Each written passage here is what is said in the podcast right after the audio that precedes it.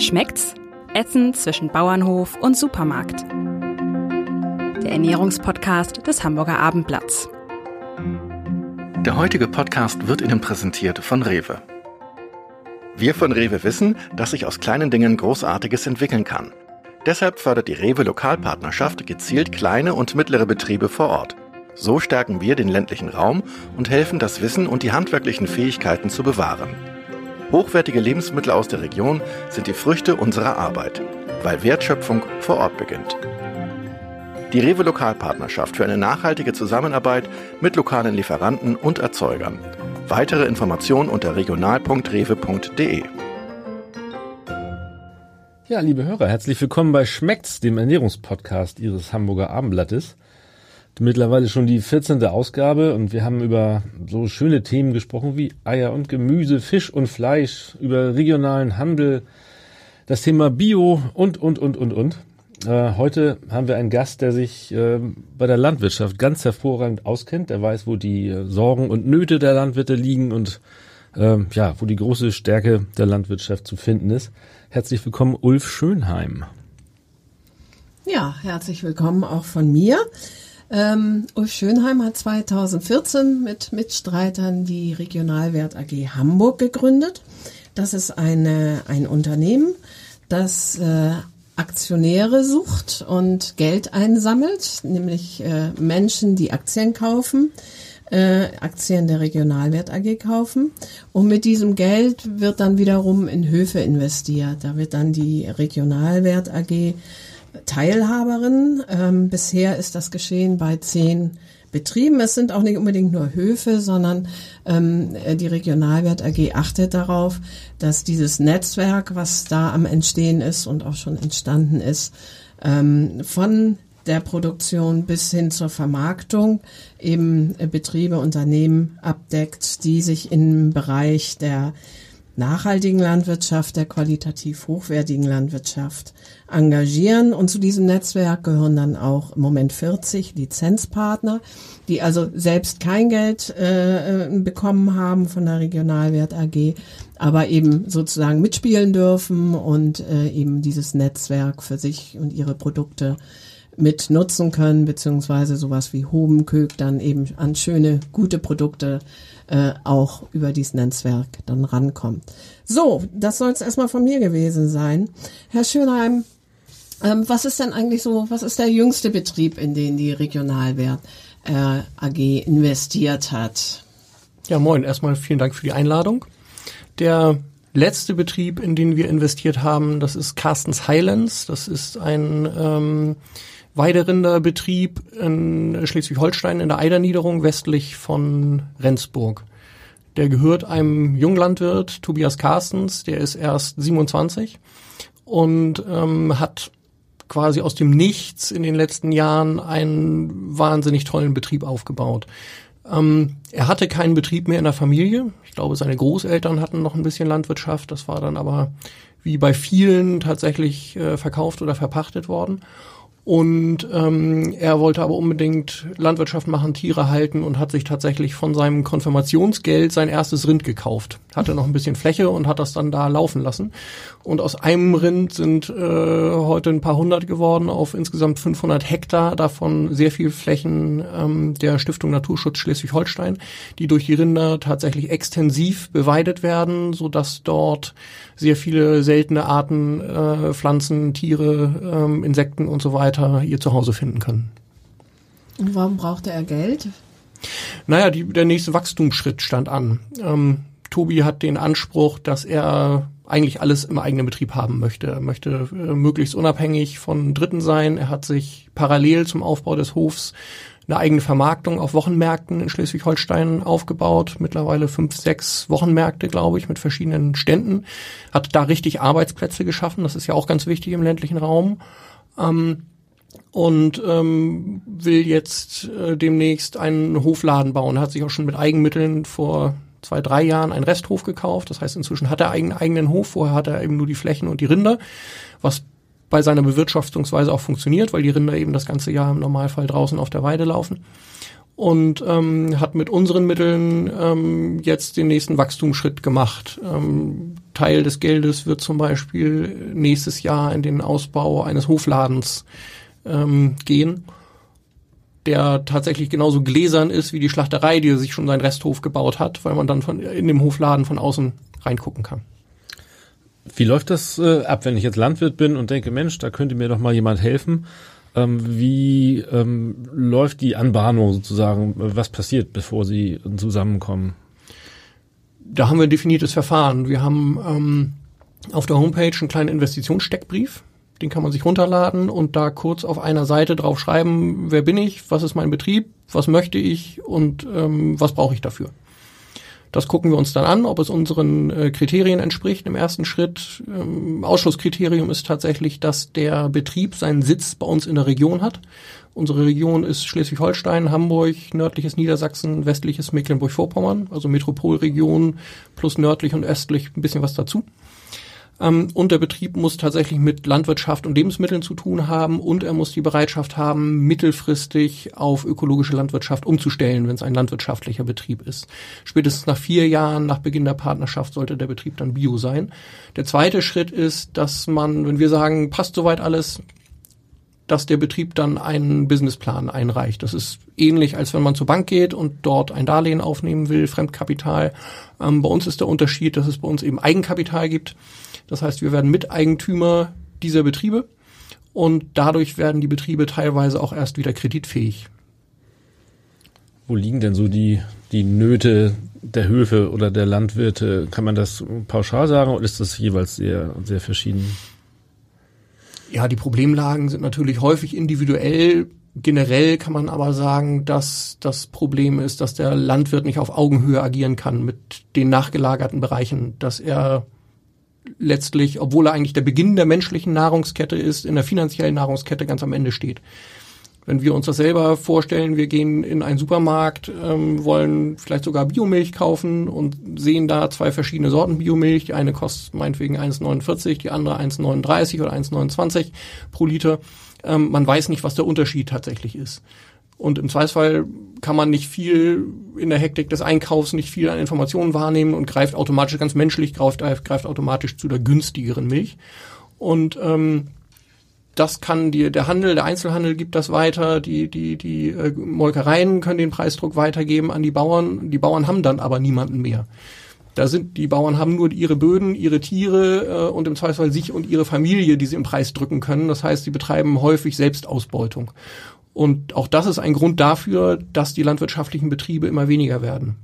Weil viele Kinder von Höfen sagen, das, was meine Eltern da tun, sieben Tage die Woche schuften, ähm, quasi kein Urlaub, wenn man Tiere hat oder nur sehr schwer Urlaub. Ähm, das will ich nicht. Auch deshalb haben tatsächlich 70 Prozent der Höfe, auch bei uns im Norden, tatsächlich noch keinen Nachfolger. Gleichzeitig gibt es aber viele junge Leute tatsächlich, die einen Betrieb übernehmen wollen, die aber keinen in der Familie haben, wie zum Beispiel Tobias Carstens. Und da können wir unter anderem helfen. Und wir helfen aber nicht nur mit Geld, sondern eben auch mit dem ganzen Netzwerk.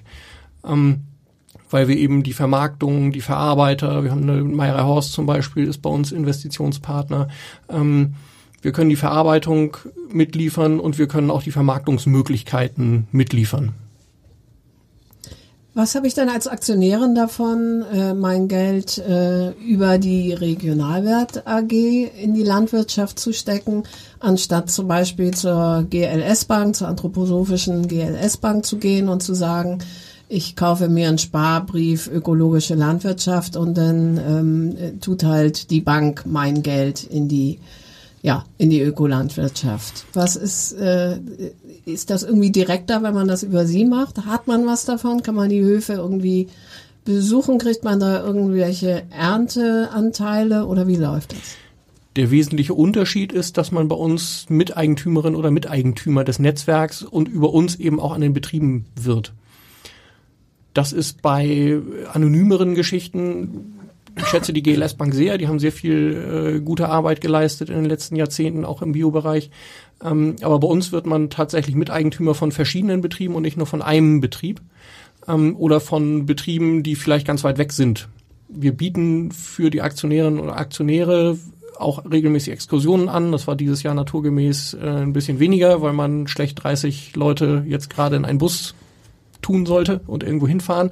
Und wir haben dann tatsächlich immer Fahrten vom Acker bis zum Teller gemacht. Das heißt, wir haben einen landwirtschaftlichen Betrieb besucht, wir haben einen Verarbeitungsbetrieb und oder einen gastronomischen Betrieb besucht, wo dann die Produkte des jeweiligen Betriebs tatsächlich verarbeitet ähm, wurden und auf den Teller gebracht wurden, so dass man die Sachen tatsächlich vor Ort probieren konnte und sich von den verschiedenen äh, Menschen, die diese Dinge tun, tatsächlich auch erzählen lassen konnte, was macht ein gutes Lebensmittel aus? Warum ist es wichtig, dass in der Urproduktion, also in der Landwirtschaft tatsächlich vernünftig gearbeitet wird? Warum ist es wichtig, dass Lebensmittel handwerklich verarbeitet werden und nicht industriell. Ähm, was bedeutet das für den Geschmack? Was bedeutet das für die Qualität des Lebensmittels? Und Geschmack, guter Geschmack ist immer bei wenig verarbeiteten Lebensmitteln ein toller Indikator dafür, dass das Lebensmittel gute Qualität hat, weil das ja eigentlich das Signal des Körpers ist, damit kann ich was anfangen, gib mir mehr davon. So, und ähm, all sowas lernt man dann als Aktionärin oder Aktionär, wenn man äh, auf unserer Hauptversammlung jährlich die Menschen kennenlernt, die diese Produkte machen, wenn man einem Azubi auf einem landwirtschaftlichen Betrieb, der auch nicht aus der Landwirtschaft kommt, äh, die Hand schüttelt und der einem erzählt, wieso er als Gymnasiast, das hatten wir vor drei Jahren auf der Hauptversammlung, tatsächlich Landwirt werden will, was ihn daran fasziniert und dann Landwirt wird auf einem Betrieb, den es nur gibt, weil man tatsächlich ihn geholfen hat, mitzufinanzieren. So ohne das Engagement der Aktionäre und Aktionäre an der Stelle hätte es zum Beispiel diesen Ausbildungsplatz nicht gegeben und in der Folge dann auch einen Hof weniger, der dann irgendwann mal übernommen werden kann. Haben Sie einen Überblick, wie viele Höfe es in der Region derzeit noch gibt, äh, wie viele es äh, mal wegen noch vor zehn Jahren waren? Kann man das irgendwie beziffern, dass da gibt es ein Hofsterben? Ja, auf jeden Fall. Die genauen Zahlen müsste ich nachschlagen, aber der Trend ist immer noch in der Landwirtschaft wachse oder weiche. Also verkaufe deinen Betrieb, verpachte den Betrieb, wenn du keinen Nachfolger hast und nicht suche einen außerfamiliären Hofnachfolger. Ähm, obwohl es, wie gesagt, ja viele junge Menschen gibt, die Landwirtschaft studiert haben, die gerne einen Hof übernehmen wollen, die aber keinen in der Familie haben und sich auch nicht einfach mal einen Betrieb leisten können. Denn da geht's relativ schnell in die 100.000, Hunderttausende Euro. Und ähm, das kriegt man häufig auch nicht mit der Bank finanziert, weil man Sicherheiten braucht. Und wenn einem im ersten Schritt die Flächen nicht gehören, sondern die nur gepachtet sind, dann kann man zwar zur Bank gehen, aber wenn man dann sagt, tut mir leid, wir haben keine Sicherheiten und außerdem sind die Ertragsaussichten, Thema Ende der finanziellen Nahrungskette in der Landwirtschaft auch äußerst mies, dann ist man schneller wieder draußen, als man in der Bank drin gewesen ist. Und wenn man dann vorher bei uns angeklopft hat und eine Basis, Basisinvestition zum Beispiel bekommt von vielleicht 100.000, 200.000 Euro, dann ist man auf einmal auch wieder kreditwürdig und kann tatsächlich sich überlegen, einen Betrieb zu übernehmen, der vielleicht auch nicht im besten Zustand ist. Wir haben ein junges Betriebsleiterpaar, ähm, Nils und Elena Züdeck, in der Nähe von Schleswig, die vor zwei Jahren genauso einen Hof übernommen hatten, der tatsächlich jahrelang keine Nachfolgeperspektive hatte. Das heißt, der Altbauer wusste nicht, ob es nach ihm dann noch weitergeht. Und der hat natürlich, ganz menschlich, nur das Nötigste auf dem Betrieb gemacht. Das heißt, die haben sich mit dem Betrieb auch einen Investitionsstau eingekauft und da können wir dann helfen. Den haben wir geholfen auf, aufzulösen. Das muss dann nicht immer neues Material sein. Bei Nils und Elena, Waldhof Züdeck, ähm, war's, ähm, haben wir 90.000 Euro investiert und die haben sich davon einen neuen hellen Kälberstall gebaut, also was für die äh, Tiergesundheit getan ähm, haben eine neue gebrauchte Melkanlage installiert, die ihnen aber die Arbeit wesentlich vereinfacht, weil häufig nur eine Person im Melkstand ist. Und dieser neue Melkstand hat eine sogenannte automatische Abnahme. Das heißt, der Bauer muss nicht daneben stehen, sondern das Gerät schaltet automatisch ab, wenn die Kuh keine Milch mehr hat. Ähm, und ähm, der Landwirt Nils hat sich einen äh, gebrauchten ähm, Radlader gekauft und allein das Foto, was er geschickt hat, als dieser Radlader auf dem Hof stand, weil der alte war echt Schrott, musste andauernd repariert werden. Das war so göttlich, wie ein Mensch sich freuen kann über ein gebrauchtes Gerät, was er quasi mit den Mitteln der Bürgerinnen und Bürger der Region sich angeschafft hat und der Betrieb jetzt, äh, er kann einfach besser arbeiten.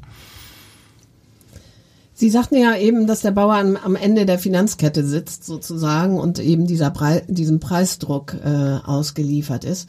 Eine Möglichkeit, dem so ein bisschen auszuweichen, sind ja die Hofläden. Das wird ja auch immer mehr gemacht. Das empfinde ich zumindest so, dass auch immer mehr Höfe auf Transparenz sitzen. Also Dinge tun, ähm, die Sie ja äh, offensichtlich auch fördern mit Ihren Ho Hofrundfahrten und so weiter. Können Sie das so ein bisschen einschätzen? Also wie kommt man insgesamt am besten aus der Misere raus? Also ist das, was Sie tun, scheint mir eher so was eine punktuelle Hilfe zu sein. Ähm, die mag einzelnen Höfen weiterhelfen, in diesem Fall zehn. Aber das, was Sie sonst so beschreiben, ist ja sozusagen ein generelles Problem. Vielleicht können wir das noch mal so ein bisschen äh, beschreiben. Also wo sehen Sie so die wichtigsten Ansätze, um insgesamt der Landwirtschaft in der Metropolregion auf die Sprünge zu helfen, sage ich mal, oder den Landwirten?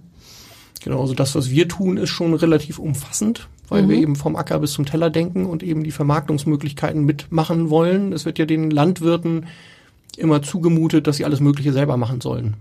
Mhm. Bei uns reicht es eigentlich, ein Landwirt ist ein guter Landwirt, er muss nicht auch noch ein guter Vermarkter sein. Viele Landwirte sind wirklich gute Landwirte, aber nicht so gute Vermarkter. Das können andere sehr viel besser. Ähm, Natürlich haben auch unsere Betriebe, Hofläden, eigene Marktstände und verschiedene Vermarktungsformen. Das ist immer sehr, sehr individuell, aber sie vermarkten auch sehr viel eben und zunehmend mehr in unserem Netzwerk. Ähm, grundsätzlich, das Problem ist eigentlich ein politisches aus meiner Sicht. Weil wenn wir sagen, wir wollen auch in 30, 40, 50 Jahren noch Landwirtschaft haben, wir wollen eine umweltfreundliche, eine klimaschonende Landwirtschaft, dann muss das, müssen diese Dinge, die die Landwirtschaft dafür leistet, auch vernünftig entlohnt werden. Ähm, und das ist dann kein regionales Problem mehr, sondern ein nationales beziehungsweise ein EU-Problem. Und ähm, aber auch dafür haben wir im Netzwerk Lösungsmöglichkeiten. Heute ist es ja so, dass der wesentliche Teil der Subventionen an die Landwirtschaft einfach nach Hektar bezahlt wird. Das heißt, ich be bewirtschafte ein Stück Land und bekomme dafür Geld, egal was ich drauf tue widerspricht eigentlich dem Prinzip öffentliche Gelder nur für öffentliche Leistungen. Jetzt muss man gucken, was wären mögliche Leistungen und ähm, die muss man dann monetär bewerten. Und wir sind ja nicht die einzige Regionalwert AG, sondern Regionalwert ID wurde 2006 in Freiburg äh, im Breisgau geboren.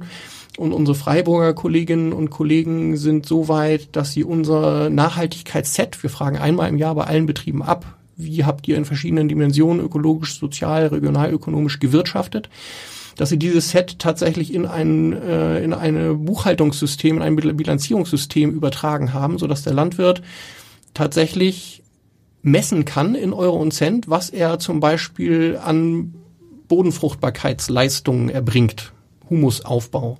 Wenn ich als Landwirt Kompost selber herstelle oder zukaufe, habe ich dadurch Kosten. Entweder eigene Arbeitskosten oder eine Rechnung von jemandem, von dem ich den Kompost kaufe.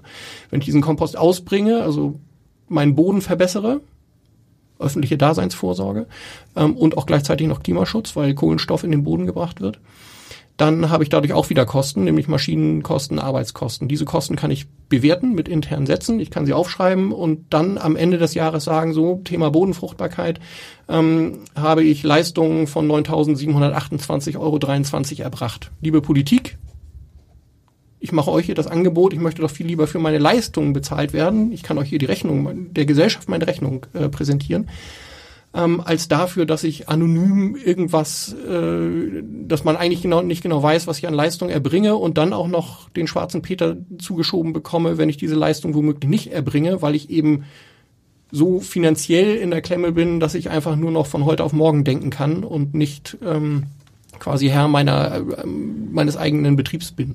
So, und das sind eben Angebote, finde ich, die man tatsächlich dann aber auch politisch wahrnehmen muss. Da sind die Kollegen aus Freiburg aber auch dran, beziehungsweise unser Dachverband ähm, der Regionalwert AGs in Deutschland, ähm, das tatsächlich vermehrt in die Politik zu tragen und zu sagen, so, wir wollen, äh, wollen Klimaschutz, wir wollen äh, Tierschutz, wir wollen Arbeitsplätze, wir wollen Ausbildungsplätze und hier bitte, hier ist die Rechnung. So, eine andere Frage wäre, also die Frage ist immer, wir erbringen Leistung und wer bezahlt es dann? So. Und solange man diese, weil das die anderen Betriebe, also weil immer noch unfair teilweise gewirtschaftet wird, weil heute der Betrieb finanziell profitiert, der das eben alles nicht macht oder weniger macht als die Betriebe, die mehr leisten. Dazu gehört auch Schulen auf äh, Bauernhöfe zu bringen und solche Sachen. Ähm, kann ich das meistens nicht im Preis unterbringen. So, und dann ist es auch wieder eine politische Frage, ähm, stellen wir das ganze System um, in welchen Schritten stellen wir es um? Und wie kriegen wir das bezahlt, sodass eben gute, vernünftige Lebensmittel bezahlbar bleiben und nicht irgendjemand woanders oder wann anders dafür die Kosten tragen muss, die Warenkosten, die ja meistens nicht im Produkt sind diese Warenkosten, die eben in so einer Bilanz dann äh, äh, erstellt werden oder gezeigt werden, sehen da die Landwirte auch, was die anderen Landwirte der Regionalwert AGs, womöglich deutschlandweit oder zumindest eben für die jeweiligen Regionen, äh, so einsetzen, zum Beispiel zum Erhalt der Bodenfruchtbarkeit, so dass man sich auch so ein bisschen messen kann, vielleicht ähm, gebe ich dafür zu viel Geld aus, zu wenig Geld aus. Also ich habe so ein, so ein im Internet so ein äh, Portal, wo ich immer äh, eintrage äh, Spritkosten und so weiter für mein Auto und da kann ich dann eben auch gucken, ob äh, ein Auto gleichen Typs eben möglicherweise viel preiswerter unterwegs ist und dann kann man sich ja mal fragen, woran liegt's wohl. Also kann man sich mit anderen vergleichen als Bauer klar, wenn man in diesem System ist und das machen möchte, dann kann man das tun natürlich. Ja, ähm, ja. Es gibt da ähm, Zertifikate, man kann sich ein Nachhaltigkeitszertifikat ähm, bei der einen Bewertungsmethode als landwirtschaftlicher Betrieb ausstellen lassen, was eben diese verschiedenen Dimensionen bewertet und in der ähm, in der Entwicklungsphase dieses Ansatzes haben sich tatsächlich vier landwirtschaftliche Betriebe, drei ökologische, ein konventioneller, verglichen und das ist durchaus spannend, weil mhm. teilweise in verschiedenen Dimensionen, teilweise auch ein konventioneller Betrieb mal besser war als ein Biobetrieb. Das ist natürlich immer sehr betrieblich, sehr individuell, liegt sehr stark am Standort, am Betriebsleiter und so weiter. Aber das kann man tun und das äh, finden Landwirte auch toll, dass man ähm, sich dann da zeigen kann und gucken kann, wo kann ich mich noch verbessern. Und viele haben tatsächlich auch dieses Interesse. Insbesondere wenn es um Transparenz geht. Je mehr ich mit den Verbraucherinnen und Verbrauchern kommuniziere, desto mehr Fragen bekomme ich und desto eher komme ich auch auf andere Ideen.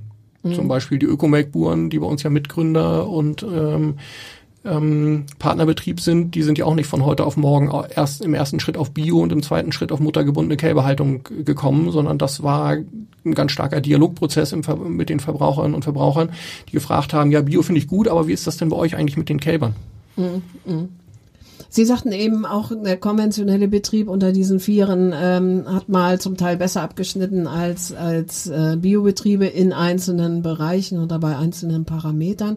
Wir hatten hier äh, vor nicht allzu langer Zeit den Gemüseproduzenten Rudolf Beer sitzen und der sagte, ähm, klein ist nicht immer beautiful sozusagen, sondern ähm, es gibt durchaus auch äh, ökologische Vorteile, wenn man zum Beispiel Äcker in zwölf Meter Breite befahren kann, weil sie groß genug sind und weil man den entsprechenden Maschinenpark hat, als wenn man da irgendwie mit einem Kleintreckerchen dann irgendwie sechs Meter oder nur zwei Meter befährt und dafür dann natürlich viel mehr Fahrleistung zum Beispiel auf den Acker bringt und ihn auch stärker verdichtet.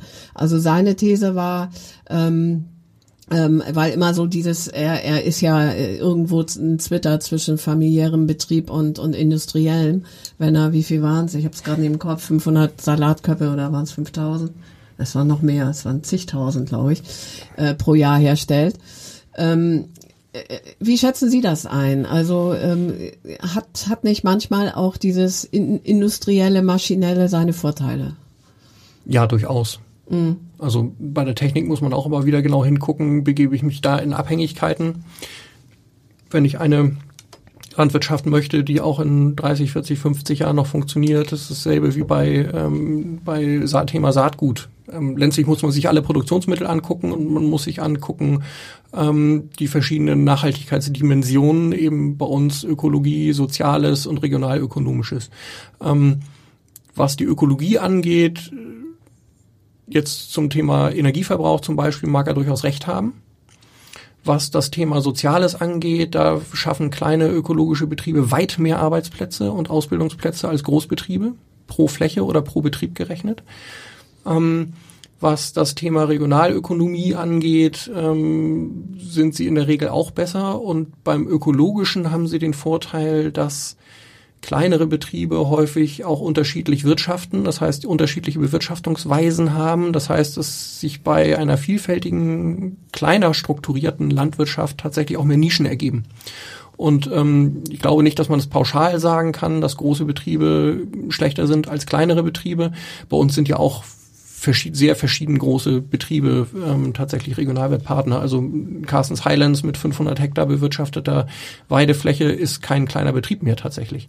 Während äh, Waldhof Züdeck ähm, mit ungefähr, wie viel haben sie, ähm, 20 Prozent davon vielleicht, ähm, tatsächlich als kleiner Milchviehbetrieb durchgehen würde, hier bei uns, aber das sehe in Süddeutschland, wo die Höfe tatsächlich traditionell sehr viel kleiner sind, schon anders aus. Da muss es immer im Gesamtzusammenhang sehen. Sie haben es gerade schon angesprochen, wenn, wenn ein Hof stirbt, stirbt ja nicht nur der Hof. Ne? Das hat ja auch äh, massive Auswirkungen gerade im ländlichen Raum auf die ganze Region. Können Sie das mal skizzieren?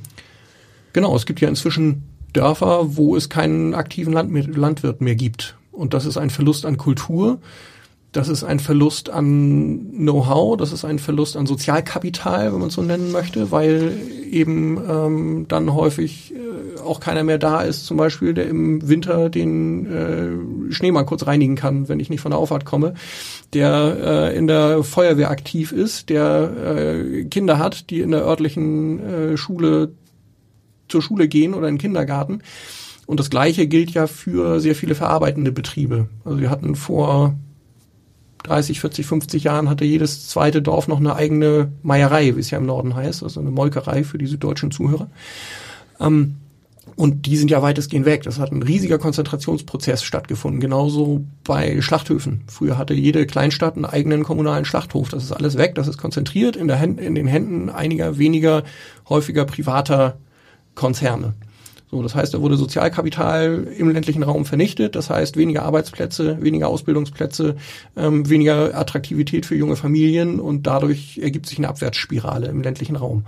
Und dadurch, das ist ja für Hamburg auch ganz interessant ähm, als wachsende Stadt, dadurch steigt dann mittelbar ja auch der äh, Zuwanderungsdruck auf die großen Städte, weil es einfach im ländlichen Raum keine attraktiven Arbeitsplätze oder weniger attraktive Arbeitsplätze gibt und der Verkehr und so weiter und so fort. Und das sind alles Dinge, die man eigentlich nicht möchte. So, und wenn wir äh, sagen wollen, wir wollen lebendige ländliche Räume, dann gehört Landwirtschaft, Lebensmittelverarbeitung dazu, weil das in häufig die wichtigsten Ressourcen im ländlichen Raum sind. Denn viele Rohstoffe, ähm, Industriearbeitsplätze und so weiter, ähm, die kann man auch nicht aus dem Nichts aufbauen. Ähm, aber der ländliche Raum hat Fläche und er hat landwirtschaftliche Arbeitsplätze und er hat die Möglichkeit tatsächlich durch Lebensmittelverarbeitung ähm, für ähm, das, diesen Proz diese Prozesse umzukehren. Wir haben zum Beispiel einen neueren Partner, Gute Kulturen GmbH im Wendland, die genau mit diesem Ansatz gearbeitet haben, machen fermentierte ähm, fermentierte Kohlprodukte unter dem Namen Sur, so ein absolutes Trendprodukt tatsächlich. Und ähm, haben sich genau diesen Gedanken gemacht, wir sind hier im Wendland, wir haben ein bisschen Metallverarbeitung und ansonsten haben wir Landwirtschaft. So, aber Landwirtschaft exportiert nur, wir verarbeiten hier eigentlich vor Ort gar nicht. Das wollen wir ändern und gründen jetzt einen Betrieb, der das tut. Und dadurch, und die haben jetzt auch schon einige Arbeitsplätze geschaffen tatsächlich. Das wäre nochmal interessant, das müssen wir für unsere nächste Hauptversammlung mal äh, aufarbeiten, wie viele Arbeitsplätze tatsächlich durch unser Engagement schon geschaffen oder erhalten wurden. Es gibt ja auch so ein bisschen die, diesen Trend, ähm, ich sag mal, das Land und die Stadt wieder näher zusammenzubringen. Also sprich, die Städte aufs Land zu jagen oder umgekehrt die ländlichen Produkte in die Stadt. Äh, ländliche Produkte in die Stadt wäre zum Beispiel eine Initiative gerade ganz frisch im Landkreis Harburg gegründet, ähm, Nachbarshöfe, wo sich eben Höfe zusammengetan haben und ähm, wo dann äh, man online bestellen kann und an bestimmten Abholpunkten in Hamburg von Eimsbüttel bis Nienstetten dann eben ähm, die Produkte abholen kann äh, in den in, in diesem Verkaufswagen, der dann da rumfährt. Es gibt eine andere Möglichkeit, dass zum Beispiel Höfe Acker vermieten. Ähm, Spargelfelder gab es in diesem Frühjahr zum Beispiel zu mieten in Hollenstedt oder eben auch, auch kleinere Gartenparzellen in den Vierenmarschlanden oder woanders. Und es gibt ja auch die solidarische Landwirtschaft, die geht dann so ein bisschen mehr in die Richtung der Regionalwert AG, nämlich dass Menschen sich mit Geld an Höfen beteiligen nur dass dann die Verzinsung, ähm, dass die also nicht Eigentümer werden und die Verzinsung sozusagen in Form von von ähm, ja Obst, Gemüse, Fleisch, was auch immer dann äh, bezahlt wird. Vielleicht, ähm, um das Ganze sozusagen nochmal so ein bisschen abzurunden, wollte ich das erwähnt haben. und würde Sie eigentlich gerne fragen, ähm, ist das sozusagen ein, ein Gesamtkunstwerk, das da entsteht? Wie, wie beurteilen Sie diese anderen genannten Initiativen? Also erstmal finde ich alles super, was sich auf den Weg macht, ähm, um eine lebendige Landwirtschaft und eine gute und gute Lebensmittel zu erhalten und zu fördern. So, da ist es, äh, zählt jeder kleine Schritt von egal wem. Ähm, es kann sich auch nicht jeder bei uns eine Aktie für 550 Euro leisten. Ähm, und diejenigen, die das nicht können, denen sagen wir, ja, aber du kannst als Kundin, als Kunde mitspielen oder als oder davon weiter erzählen. Vielleicht kennst du jemanden, der sich auch dafür interessiert. Ähm, und das Thema Stadt und Land zusammenbringen, das ist aus meiner Sicht ganz wichtig, um tatsächlich das Verständnis zu fördern. Wenn man sich selber mal die Mühe gemacht hat, im eigenen Garten oder zum Beispiel auf einem Mietacker Gemüse zu produzieren, dann sieht man, wie viel Arbeit das verdammt nochmal ist und was da geleistet werden muss. Vor allen Dingen, wenn man dann das Ganze auch noch ökologisch machen möchte. Das ist ja der große Unterschied, kam im Podcast hier und da ja auch schon mal vor, dass man eben nicht mit äh, chemischen Mitteln arbeiten kann, sondern dass da sehr viel Handarbeit einfach drin ist. Und dann weiß man einfach, was ist ein vernünftiges Lebensmittel wert und ähm, was bezahle ich da eigentlich alles mit. So, das ist ja auch, die Arbeitskräfte müssen vernünftig bezahlt werden. Ähm, Deutschland ist auch in der Landwirtschaft ein Hochlohnland. Auch ein Landwirt möchte mal ähm, sich, möchte, wenn er das zeitlich hinbekommt, tatsächlich mal in Urlaub fahren und solche Dinge. Und Solavis, ähm, Direktvermarktungsinitiativen ist, finde ich, grundsätzlich super und passt tatsächlich auch äh, zum Regionalwertmodell, weil wir einfach offen für alle möglichen anderen Ideen sind, die, die andocken können. Die haben wir auch in der, äh, im ersten Lockdown haben sich Betriebe in unserem Netzwerk in einer atemberaubenden Geschwindigkeit zusammengeschlossen und haben neue Dinge entwickelt, weil andere Dinge auf einmal nicht mehr gingen. Zum Beispiel zur Erholung, Gaststätte in, in, in Uetersen, ähm, hatte auf einmal keine Gäste mehr, weil die Restaurants nicht mehr öffnen durften und hat dann gesagt, kommt der Gast nicht zur Suppe, muss die Suppe zum Gast kommen und hat sich zwei, drei ähm, Landwirte und Direktvermarkter aus unserem Netzwerk geschnappt, mit denen sie vorher sowieso schon zusammengearbeitet haben, die das gleiche Problem hatten, weil sie 60, 70, 80, 90 Prozent Gastronomie beliefern und auch auf einmal keine Kunden mehr hatten und mit ihren äh, Weidehühnern zum Beispiel dastanden, die ja weiter gefüttert werden müssen. Das heißt, ich habe keine Erlöse und weiterlaufende Kosten und haben dann zum Beispiel Hühner oder Rinderbrühe gekocht und die dann ähm, Zusammenarbeit mit unserer Netzwerkagentur, äh, die ein Vermarktungskonzept, Designkonzept erstellt hat, innerhalb von fünf Tagen tatsächlich fertig gemacht und vermarktungsfähig. So, und das sind alles Dinge, ähm, die tatsächlich das Verständnis der Stadtbevölkerung für Landwirtschaft, für gute Lebensmittel verbessern und andersrum auch tatsächlich über Ketten, über äh, Kontaktpunkte das Verständnis von ähm, Landwirtinnen und Landwirten, was möchte denn der Verbraucher eigentlich? Und das ist andersrum genauso wichtig, weil ähm, der Landwirt ja sonst immer in der anonymen Rolle ist als Mengenproduzent. Ich produziere irgendwas und das wird mir schon jemand abkaufen. Und dem Moment aber, wo ich einen Dialog, wo ich für Transparenz sorge und in einen Dialog komme, auf welcher Ebene das ist, ob das Solavi ist, gepachteter Acker oder mir bringen Leute was, mit denen ich mal schnacken kann oder auf dem Wochenmarkt, ähm, desto mehr Verständnis hat man und desto eher weiß man auch, warum ich den Preis bezahle, den ich bezahle und was macht ein gutes Lebensmittel einfach aus. Man hat ja schon das Gefühl, dass das Bewusstsein für die Notwendigkeit von ja, vernünftiger Nahrungsmittelproduktion schon irgendwie wächst. Auf der anderen Seite ähm, denkt man aber auch, dass die Schere vielleicht auch immer weiter auseinandergeht. Ne? Denn ein Großteil der Menschen ähm, scheint es doch noch irgendwie, auch wahrscheinlich aus finanziellen Gründen, gar nicht möglich zu sein, ähm, da ähm, so einzukaufen, wie man es vielleicht möchte. Ja, aber gerade in Lockdown- und Homeoffice-Phasen hat man sehr stark gesehen, dass die Leute dann tatsächlich die Zeit haben, so einzukaufen, wie sie gerne wollen. Das haben bei uns die Wochenmarktfahrer im Netzwerk berichtet, die dann auf einmal im März an einem Dienstag ähm, Umsätze auf dem Wochenmarkt gemacht haben, wie ansonsten nur an einem Sonnabend vor Weihnachten. So, also wenn die Leute die Zeit haben, und die Möglichkeiten haben, tatsächlich vernünftig einzukaufen, dann tun es viele. Und wenn sie vor allen Dingen die Möglichkeit haben, selber zu kochen, ähm, dann wollen sie tatsächlich gute Lebensmittel haben und das muss man ihnen auf verschiedene Arten und Weisen ermöglichen. Und dazu gehört meines Erachtens auch, dass man für zeitgemäßere Vermarktungsformen sorgt. So ist ja zum Beispiel die Hobbenköke in Hamburg entstanden, weil Thomas Sampel, einer der Geschäftsführer, gesagt hat, so ich habe selber, ich bin selber berufstätig, ich kann nicht dienstags vormittags auf den Wochenmarkt gehen und mir meine Sachen einkaufen, dann mache ich es doch einfach selber.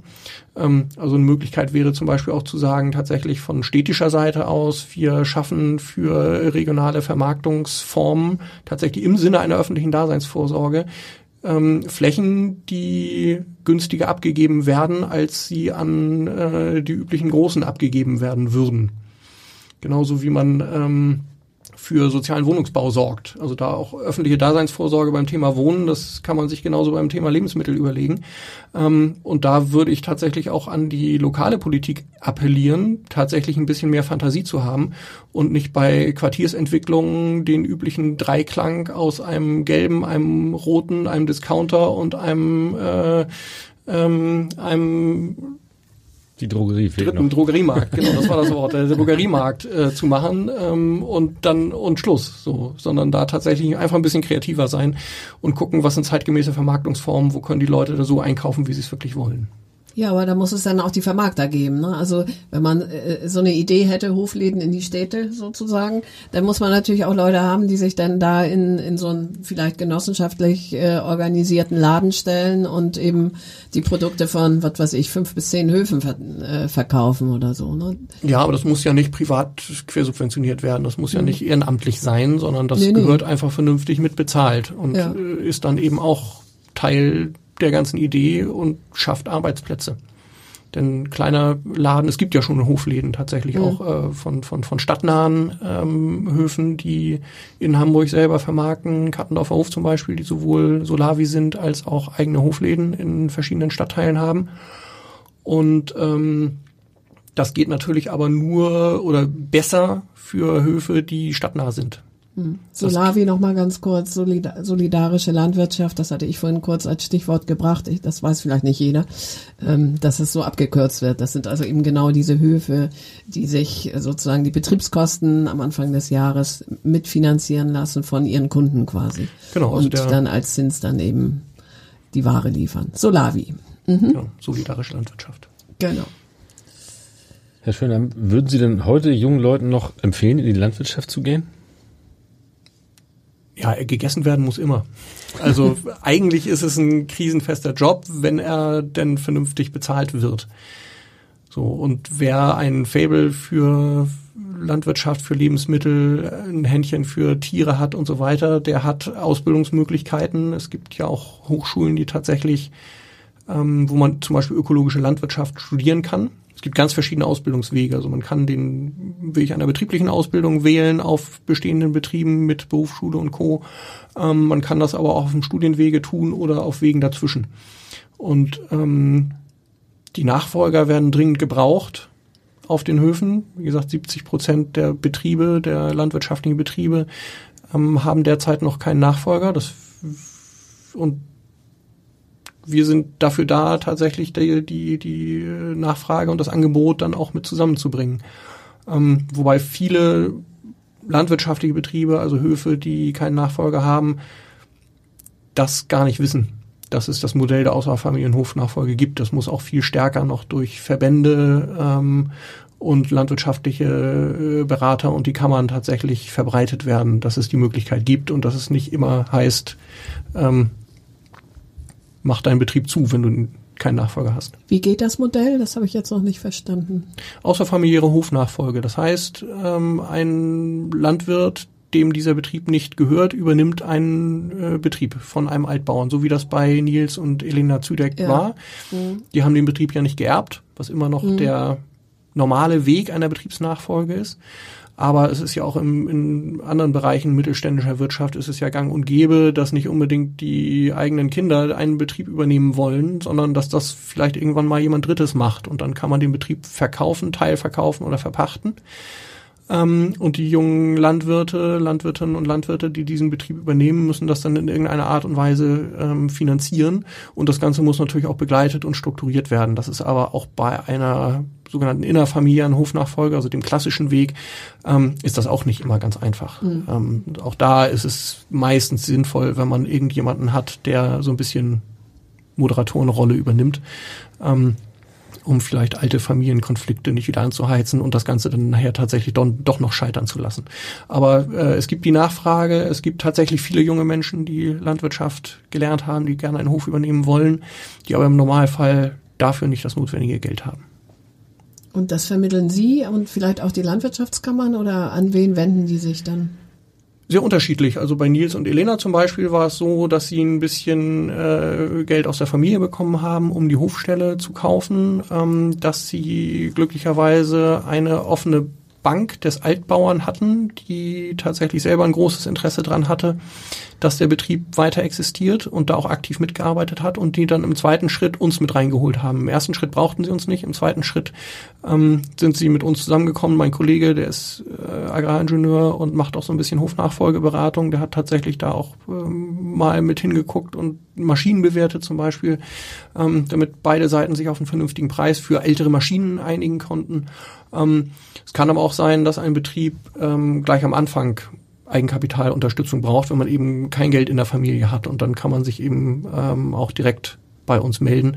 Ähm, und dann sehen wir, wie wir zusammenkommen. Ähm, ich mal, wollte gar nicht so aufs Geld raus, sondern überhaupt, wie finden sich die Betriebe, die, die Nachfolger suchen und die jungen, ambitionierten Landwirte, die ihr Studium abgeschlossen haben? Also viele Landwirtinnen und Landwirte, die haben ja Praxiserfahrung und kennen deshalb Betriebe und waren auch schon auf Betrieben. Das war zum Beispiel bei, bei, bei Nils vom Waldhof Züdeck war es so, dass ähm, die, der Betriebsleiter und er sich kannten. Mhm. Und ähm, es gibt aber auch schon strukturierte Formate, ähm, die ich glaube in Witzenhausen, wo eine der Schulen für den ökologischen Landbau sitzt in Nordhessen, angeboten werden, wo es tatsächlich Hofnachfolgebörsen gibt. Ja. Ähm, bei uns haben sich auch schon verschiedene Landwirte gemeldet, die sagen so, ich hab, suche hier habe hier den und den Betrieb und suche eine Nachfolgerin, einen Nachfolger. Dann kommunizieren wir das natürlich in unseren Netzwerken. Mhm. Und dann, wenn man, wer sucht, der findet einfach. Sind Sie eigentlich selber Landwirt oder wie sind Sie äh, überhaupt darauf gekommen? Ähm, bei der, sich bei der Regionalwirt AG in so einem frühen Stadium, wie es damals war, zu engagieren? Ich komme eher aus der, vom Kochen. ähm, wir haben eine Familientradition guter Küche und ich bin in Schleswig-Holstein auf dem Dorf aufgewachsen, habe dann in, in Hamburg gewohnt und bin irgendwann wieder aufs Dorf gezogen und da war ein kleiner Milchviehbetrieb, Landkäserei Fehling bei mir in der Nachbarschaft der wirklich guten handwerklichen Käse macht, der den Betrieb tatsächlich nur in die nächste Generation bekommen hat durch eigene Weiterverarbeitung, eigene Vermarktung, sonst wäre er nach heutigen Verhältnissen wahrscheinlich zu klein gewesen, hätte zumachen müssen. Ähm, aber der Käse kam nicht nach Hamburg rein. Ich habe damals noch in Hamburg gearbeitet ähm, heute hauptsächlich Homeoffice. Ich war vorher zwölf Jahre in der, in der Finanzdienstleistung und habe dann parallel mal über einen Winter recherchiert. Gibt es noch mehr solche Betriebe, die das Problem haben, die gute Erzeugnisse haben, ähm, die aber nicht richtig stadtnah vermarkten können und ähm, habe das Ganze dann unter dem Namen Hamburger Regionalwaren im Freundes- und Bekanntenkreis getestet. Das heißt, einen kleinen Webshop gebaut, Produkte fotografiert, beschrieben. Ähm, bis Dienstag konnte man bestellen und dann habe ich die Sachen besorgt und Donnerstag in der Mittagspause mit dem Fahrrad ausgeliefert. Und ähm, darüber bin ich mittelbar zur Regionalwertidee gekommen, weil ich dann irgendwann mal einen kleinen Marktstand zum Tag der Regionen hier in Hamburg hatte. Das war ähm, Herbst 2012 und zwei Stände weiter war der Stand von den Ökomelkburen, die damals auch gerade am Start waren, mit Milchkuh Mausi ähm, auf dem Markt, auf dem, äh, auf dem Regionalmarkt standen und einen Zettel ausliegen hatten auf dem Stand. Zwei Wochen später treffen bei Hans Möller auf dem Hof für die Gründung einer Regionalwert AG für Hamburg und Schleswig-Holstein. Und da habe ich mich dann ein bisschen schlau gemacht, fand das super, habe mir einen Vormittag freigenommen, bin da hingefahren und da hat Christian Hiss, der Regionalwerterfinder aus äh, Freiburg, das Modell vorgestellt. Und ich weiß noch, wie es äh, in der Nacht quasi bei mir im Kopf gerattert hat die ganze Zeit, was für ein großartiges Instrument es ist, weil es eben nicht nur eine Stelle, eine Schraube drehen möchte, sondern eigentlich das gesamte System Schritt für Schritt umdrehen möchte.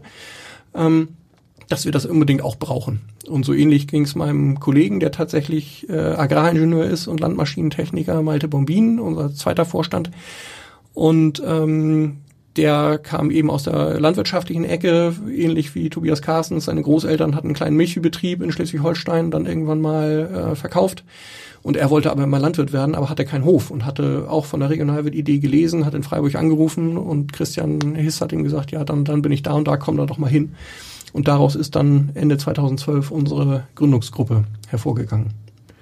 Genau, und weil wir das beide dann federführend vorangetrieben haben, haben die anderen Leute aus der Gründungsgruppe gesagt, ja, ihr seid doch vielleicht auch mal Kandidat für den Vorstand. Irgendwer muss es dann ja auch machen.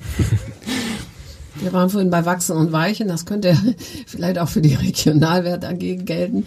Wollen Sie wachsen? Wie stark wollen Sie wachsen? Was haben Sie so für Ziele in der Zukunft? Also wachsen, klar, weil wir ja schon ein bisschen den Anspruch haben, Agrarwende ein bisschen selber zu machen. Und dafür braucht man einfach mehr Betriebe, man braucht mehr Vermarktungsmöglichkeiten, man braucht mehr Verbindungen zwischen den Betrieben und den Verbraucherinnen und Verbrauchern. Und je mehr Partnerbetriebe wir sind, desto regionaler, desto lokaler können wir nachher auch die ähm, Ströme machen. Denn äh, es ist ja sinnlos, ähm, Kartoffeln aus Schleswig-Holstein nach Lüneburg zu fahren und andersrum, die gibt's im Idealfall vor der eigenen Haustür. So, und das wollen wir tatsächlich Schritt für Schritt erreichen, dass wir eben kleine regionale Produktionszirkel schaffen, ähm, die sich gegenseitig stützen, die äh, helfen zum Beispiel auch Abfallprodukte zu vermeiden, also Reststoffe, die für einen Betrieb, für einen verarbeitenden Betrieb, zum Beispiel wenn Molke über ist oder Bierträber, dann muss man das nicht äh, wegschmeißen, sondern das ist ein äh, gutes Tierfutter. Und wenn dann ein Betrieb gleich in der Nachbarschaft ist, der das dann als Reststoff im Regionalwirtverbund aufnimmt und weiterverwertet, ähm, dann ist letztlich allen geholfen und allen geht es ein Stückchen besser. Sie haben das Thema Agrarwende gerade schon angesprochen. Ähm, mal angenommen, wir schaffen das und äh, alles wird gut. Wie sieht denn die Nahrungsmittelproduktion oder die Landwirtschaft äh, in der Metropolregion Hamburg im Jahr 2050 aus? Wir haben viele selbstständige Betriebe, klein, mittelgroß, auch größere dabei, ähm, sehr viel Lebensmittelverarbeitung im ländlichen Raum, die tatsächlich diese Lebensmittel, die auf den landwirtschaftlichen Betrieben erzeugt werden, ähm, schonend handwerklich weiterverarbeiten ähm, und wir haben einen hohen, einen sehr viel höheren Selbstversorgungsgrad der Region als heute. Also die Region kann sich äh, dann zu, heute sind es glaube ich, es ist niedriger zweistelliger Prozentwert, weil eben sehr, sehr viel hin und her gefahren wird ähm, an lokaler äh, Produktion und lokalem Konsum. Und das wollen, das soll anders sein, sondern äh, das wollen wir vernünftig machen, so dass es eben auch in Krisensituationen ähm, vernünftig funktioniert. Wir haben es ja im Frühjahr gerade gesehen, wo es dann tatsächlich Engpässe an den in den Supermärkten gab, weil äh, die Grenzen auf einmal zu waren und die LKWs nicht mehr fahren konnten. Und wir müssen grundsätzlich ja sowieso von vielen Transporten weg aus Klimaschutzgründen. Und deshalb brauchen wir das einfach. Deshalb äh, machen wir uns auf den Weg und wollen einfach kleine regionale Produktionszirkel, eine Region, die sich äh, natürlich in Abstimmung mit anderen Regionen, in Kooperation mit anderen Regionen ähm, so weit wie möglich und so weit wie sinnvoll ähm, selber mit guten landwirtschaftlichen Erzeugnissen und guten Lebensmitteln versorgen kann. Und das Ganze mit einer Landwirtschaft, für die nicht irgendjemand wann anders oder wo anders bezahlt. Also zum Beispiel Thema billiges Fleisch heißt ja teures Wasser zum Beispiel über die Nitrateinträge, was ja Quatsch ist. Besser ist es, man macht es gleich vernünftig.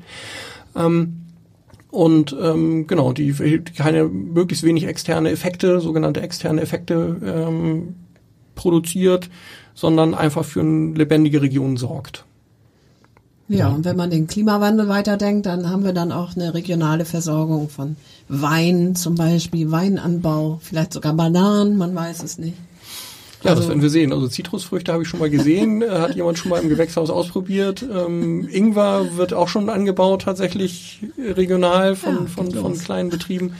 Ähm, ja, aber letztlich ist es ja nicht das, ist, ist eine Klimakatastrophe ja nicht das, was wir wollen. Nee. Denn ähm, ansonsten muss Hamburg dann äh, irgendwann sieht man Hamburg hinter dem Deich oder hinter der äh, Flutschutzmauer nicht mehr. Ähm, und Sylt ist weg und äh, andere Dinge, die Elbmar steht unter Wasser, das können wir nicht wollen. So, das heißt, wir müssen kräftig gegensteuern und das kann man mit unserer Hilfe tun und da muss die Politik aber auch noch ein paar Schritte machen. Klingt nach einem guten Schlusswort. Vielen Dank, Herr Schönheim. Sehr spannend. Ich danke. Weitere Podcasts des Hamburger Abendblatts finden Sie auf abendblatt.de slash podcast.